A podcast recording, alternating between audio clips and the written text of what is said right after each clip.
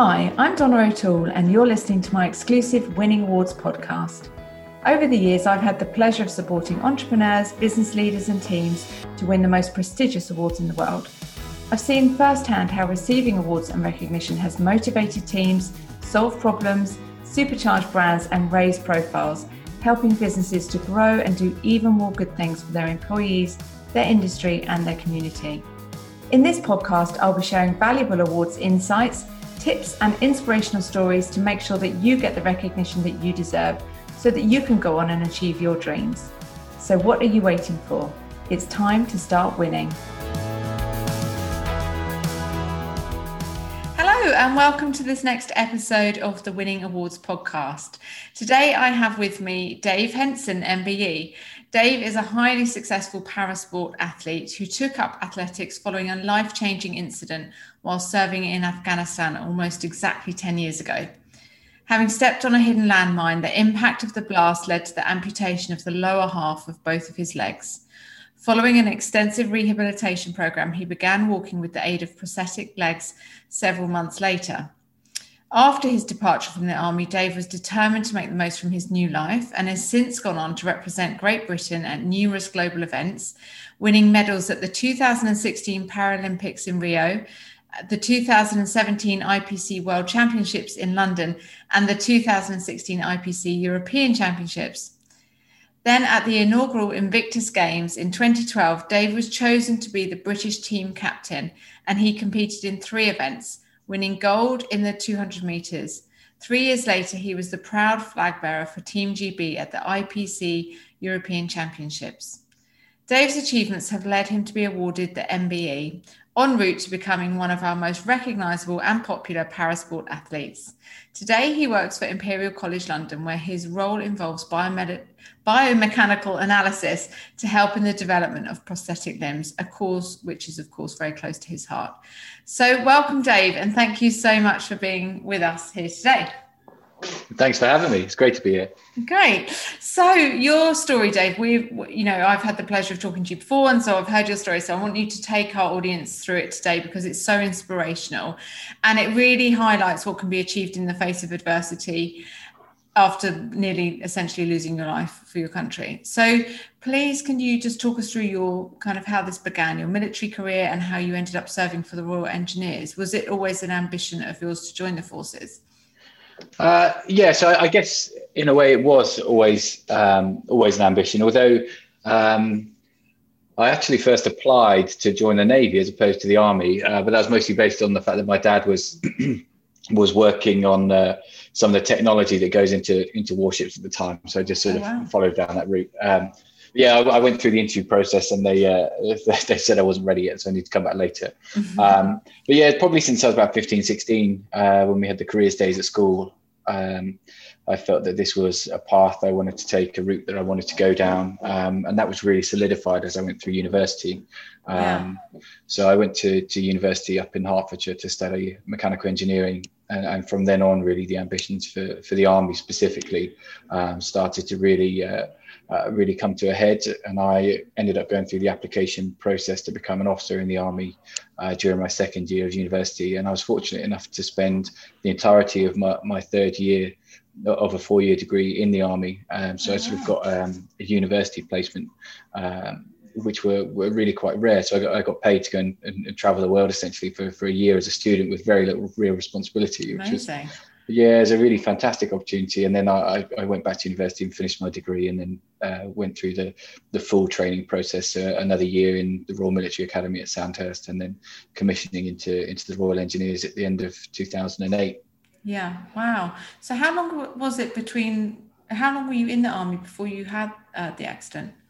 Uh, I had managed a grand three and a bit years wow. um, from yeah. So uh, the first time I joined was 2005 to 2006, and then I finished the degree and then started properly for uh, you know the proper career route in 2008 January. So yeah, January 2008 through to February 2011 when I got blown up. So not not really very long at all. Goodness me, what a shocker! So, but before your accident, I, I remember you saying that you weren't particularly sporty or interested in physical fitness, and now it's kind of ironic then that after such a big impact, you decided it was time to get sporty now. So obviously, take us through the journey. It'd be, it, you know, if you're comfortable to talk about sort of what happened and then how that sort of changed your attitude towards sport, then coming out of the army. Yeah, so um, sport itself is quite a, a, a, big part of military life, but definitely uh, more on, on the amateur level. Um, so usually once a week you'll get allocated time in your in your regimental diary, as it were, to go and um, go and take part in sport. Um, I was the the swimming officer, one of the swimming officers at my regiment, uh, and, and swimming was something that I'd done quite a lot when I, I, was younger. But in terms of sporting ambitions, I, I, I had none. I, I, was well aware that I had, uh, you know, two left hands, as it were. I was not particularly coordinated and you know, all of those kind of things. I, did like the physical fitness, and it's one of the things which attracted me to the armed forces in the first place. But yeah, sporting wise, I was, I was not particularly good at all. Um, but as as I went through, you know, the, the, the short career that I did have, um, things obviously changed as a result of the incident. So I deployed to Afghanistan in, in October in 2010 to go and do um, an operational tour uh, with the Royal Engineers, uh, and my specific role was uh, was was called a, Royal Engineer Search Advisor. So I was in charge of a, a, small team of soldiers, and it was our job to go out and, uh, look for improvised explosive devices that had been hidden in the ground. You know, it was the, uh, the, the Taliban's weapon of choice, really, in their, their battle against the the international coalition that was in Afghanistan at the time.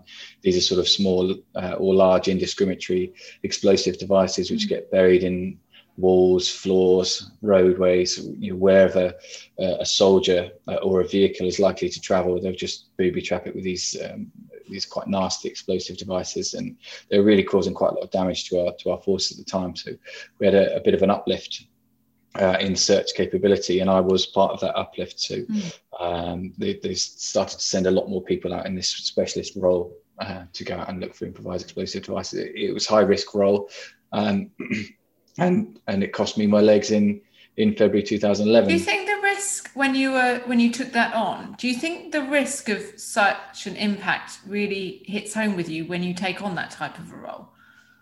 Um, yeah it, did for me at the time. I mean, I was still young enough to to not really pay too much notice to the risk factor. You know, I was still very much it's never going to happen to me, that kind mm. of thing. But um, as I went through my training for this role, uh, you know, a, f- a few of my friends were, were injured or, or killed in the process. Um, mm. So it does really bring it home quite quite quickly. So we were we were very aware of the risks. Certainly within our first week in Afghanistan, And from our, our wider unit, we'd had uh, one death, and I think it was uh, three injuries involving one blindness and two two people with amputations. So, you know, that was a, a week of arriving. Uh, so it, it, was incredibly risky. And we, we were well aware of that. Uh, required some significant management on the ground. But. Mm.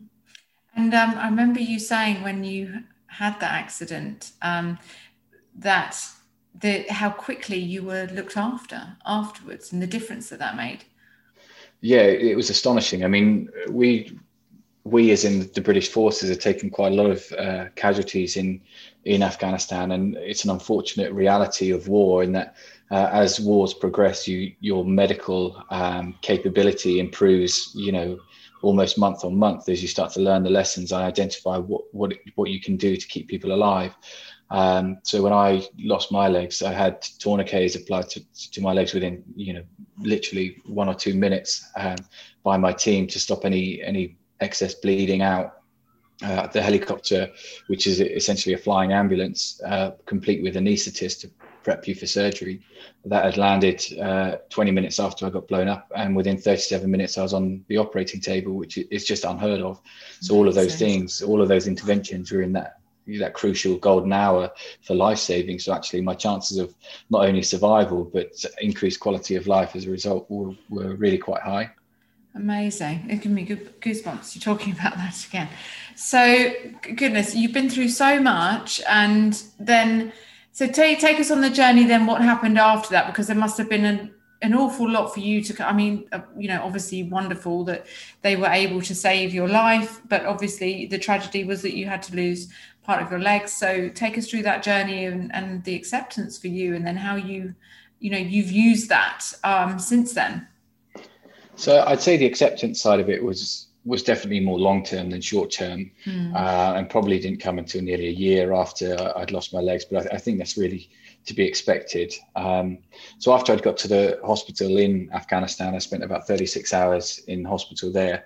Um, so I was actually quite fortunate because of the interventions which had been applied to me. Um, my injuries, whilst quite um, substantial, were fairly well isolated to one place. Um, so it was a you know a relatively clean amputation, as it were. I didn't have any pelvic injuries, no internal injuries, no head injuries. Uh, so as a result, I didn't need to get put into a coma. Um, mm. So I, I, was awake in the field hospital in Afghanistan. I got to see um, my soldiers before I was flown back to the UK. I got to actually see quite a few colleagues and friends who were out in Afghanistan at the same time, which was really quite um, refreshing. Um, I remember I got told off. I got told off several times for this, but I got told off in um, uh, in the field hospital in Afghanistan because my commanding officer took me on my my my hospital bed outside the field hospital uh, for a quick cigarette in the in the back of the hospital, and apparently that's not allowed. Uh, either way, my um, my commanding officer when I was back in the UK did the same thing at the hospital in Birmingham, and, and it's now part of the uh, the policy, a standard operating procedures that patients are not to be wheeled out of the hospital in intensive care beds for cigarettes. Uh, you can thank me for that one, but.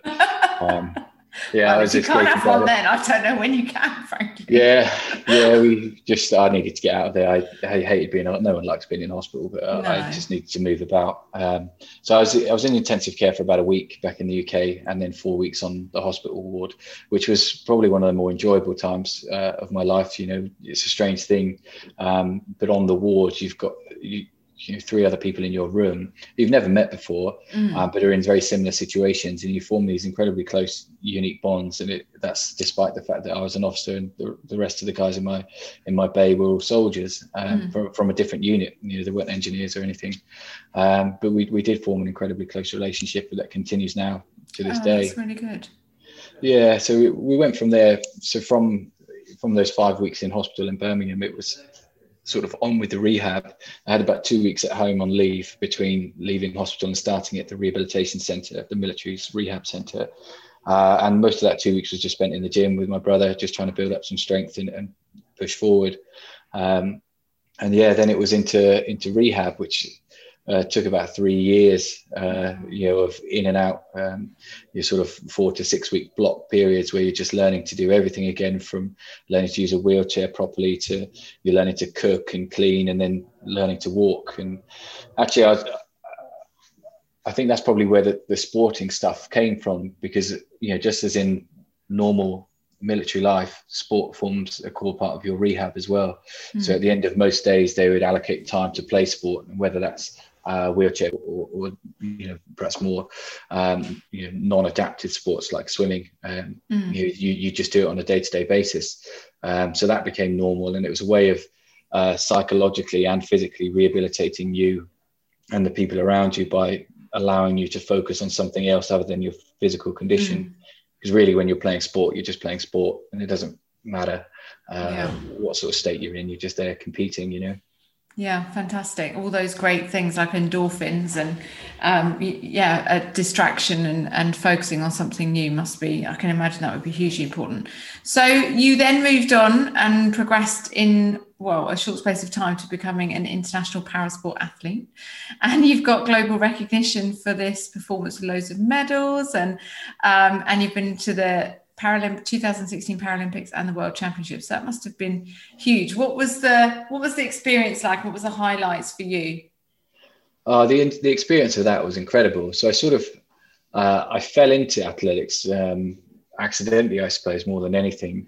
Uh, so I sort of made it a bit of a, a personal ambition that I would pass the uh, the run component of the army's fitness test before I was uh, medically discharged from the services um, more just to prove that I, I still had a, you know the, the, the, fitness that I went in with. So mm. uh, I became quite good at, at, running on the running blades and passed this fitness test. Um, and then more or less at about exactly the same time, the Invictus Games for, for London 2014 were were announced. And because I'd become quite good at running, I decided to enter into the into the, the athletics competition at those games. And the success at those London Invictus Games led on to uh, going on to a, a, a, you know a Paralympics GB, a, British athletics program as a as a talented athlete, which then led you know in, in less than less than a year to the 2015 World Championships, and then the, the, the 2016 European Championships, and then the Paralympic Games. So it just all sort of happened so quickly. I didn't really have time, you know, when it was happening to take everything in because as soon as one competition finished, it was on to preparation for the next. Yeah. You know, I'd given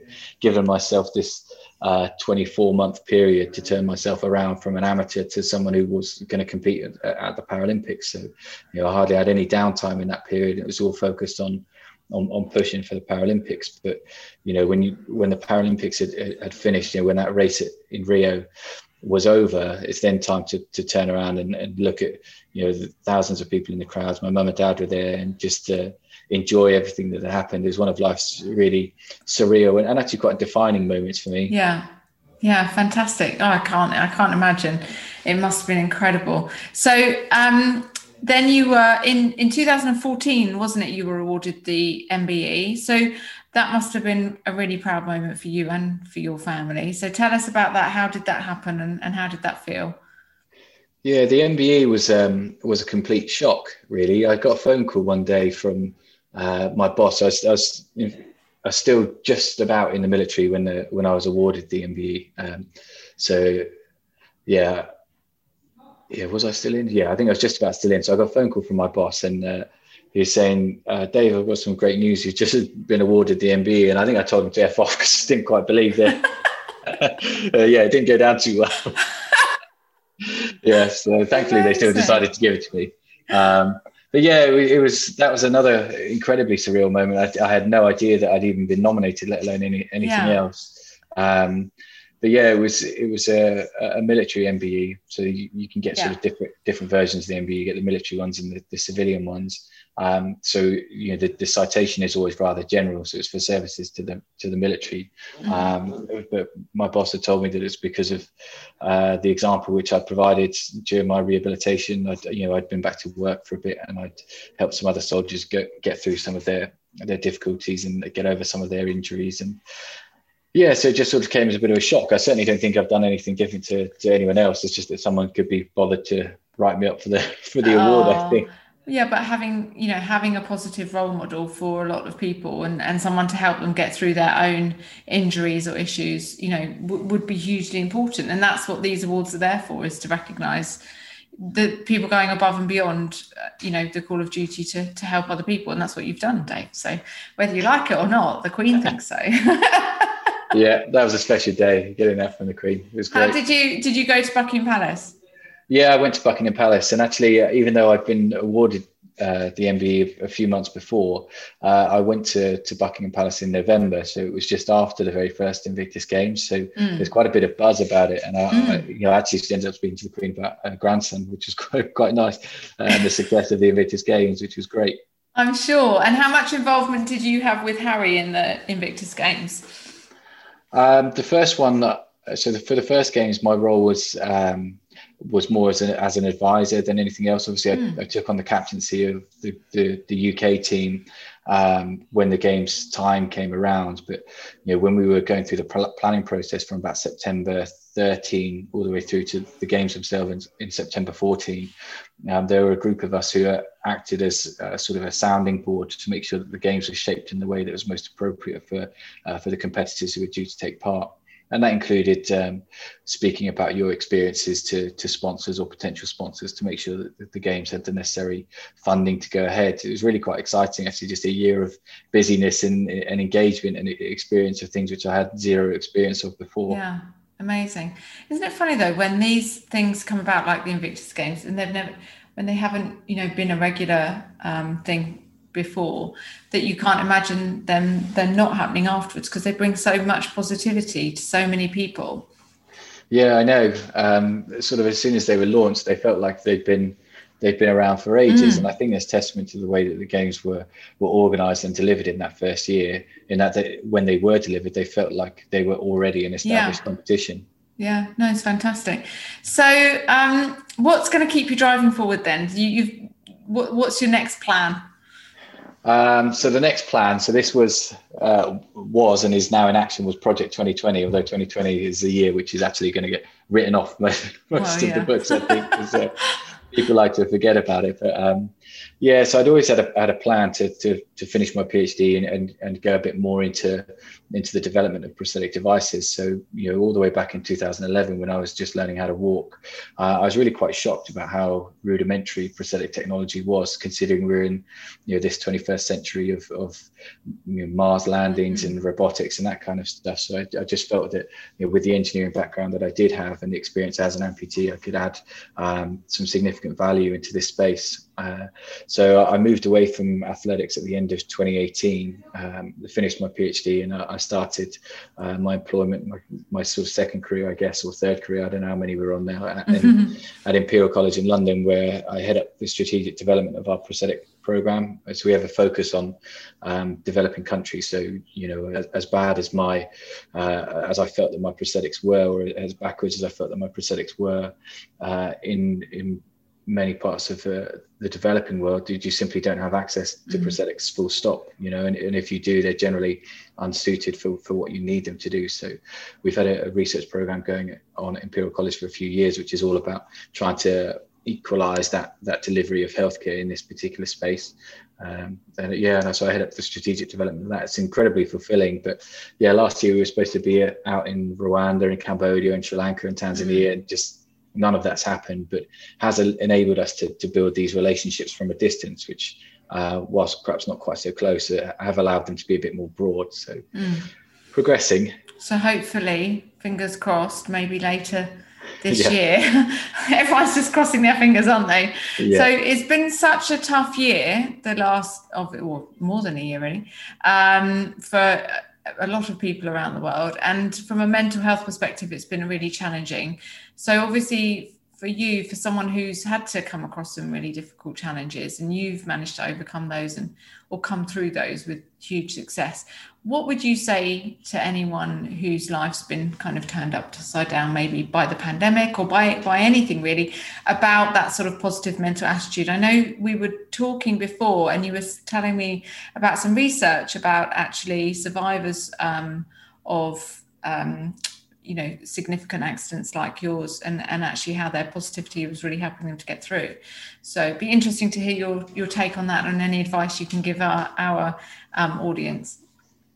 Yeah the, the positivity one was was strange. It's part of a, a study which i'm involved in both both as a, a as a research subject and a, as part of the advisory group which helps to steer it.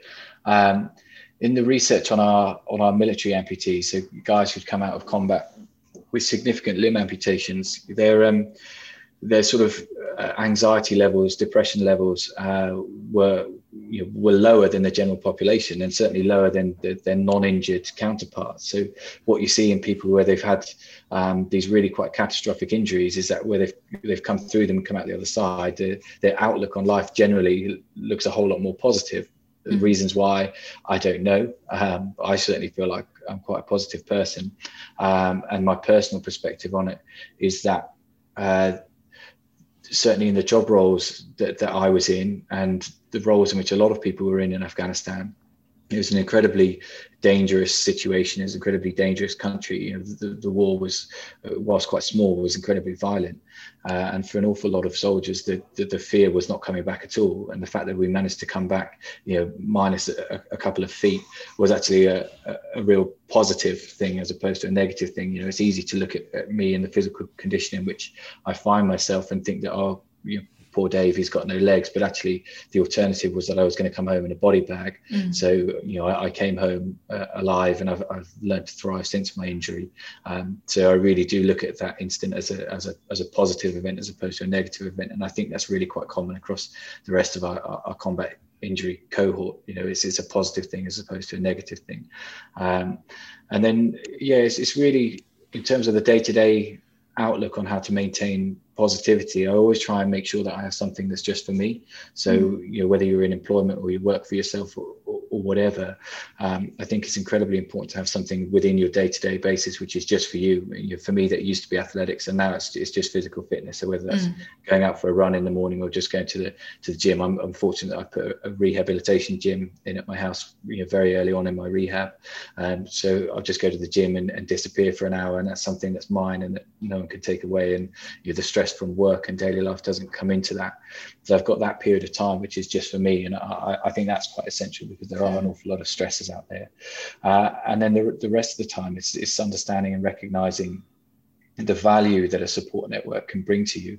So all the way through this pandemic, and we're we're coming up close to you know we're only three weeks short of, of a year of being mm. in, in, more or less isolation. Uh, every single day, there's been messages um, from my support network, you know, a network of friends which we have on one WhatsApp group, which is just banter and mm. images uh, and, and chat at the minute it's filled filled with Six Nations chat, which I don't really understand because I know nothing about rugby. Um, just on a day-to-day basis you've just got those people that reality that connection to to times before and better times that you can um, relate to and reflect with um, as times go forward um, so i think those have been the, the, the, two real lifelines for me obviously i've got my family around me mm. and I'm, I'm, happy but it's that connection to to the support network and yeah. the fact that i've got something within a day that's that's just for me and, mm. and generally has remained quite unchanged yeah, I, I can completely agree with that. I think talking is you know talking is absolutely essential. And um, yeah and getting a bit of space for yourself. Um, my daughter's had me out running every day. Yes. Every single evening for the last well since the start since the 1st of january. And um, i have to admit that if it were not for her i may have had some days off. Brilliant. it's kept me going. But you know what? By the time i get we get home um, it's your head is just cleared and you feel refreshed and yeah. Uh, yeah, it's been brilliant actually. In, in even when it's been freezing cold or raining or anything. So yeah, I completely agree with that. And keeping your network strong and and talking to people, and then on the other side of it, I think reaching out to people and you know checking in on yeah. others as well, isn't it? Yeah, absolutely. Making so sure important. Oh, but that's brilliant. Thank you so much, Dave. Thanks for telling your story. It's absolutely inspirational and and you know clearly you're a role model and a very positive person and um, we look forward to seeing what your next endeavors will bring. Maybe some more medals in the future. We shall see. We shall see. Thank you dave thank you for listening to this episode of my winning awards podcast. If you enjoyed it or found it helpful please share it on twitter and linkedin. And if you have any questions please head over to craftedbyaugust.com where you can find out more about winning awards and contact me. On the website, you can also take our free awards test, which will identify your award strengths and tell you how likely you are to win. I really hope you've been able to take away some ideas today so that you can go ahead and win awards, have an even bigger impact on the world, and achieve your dreams.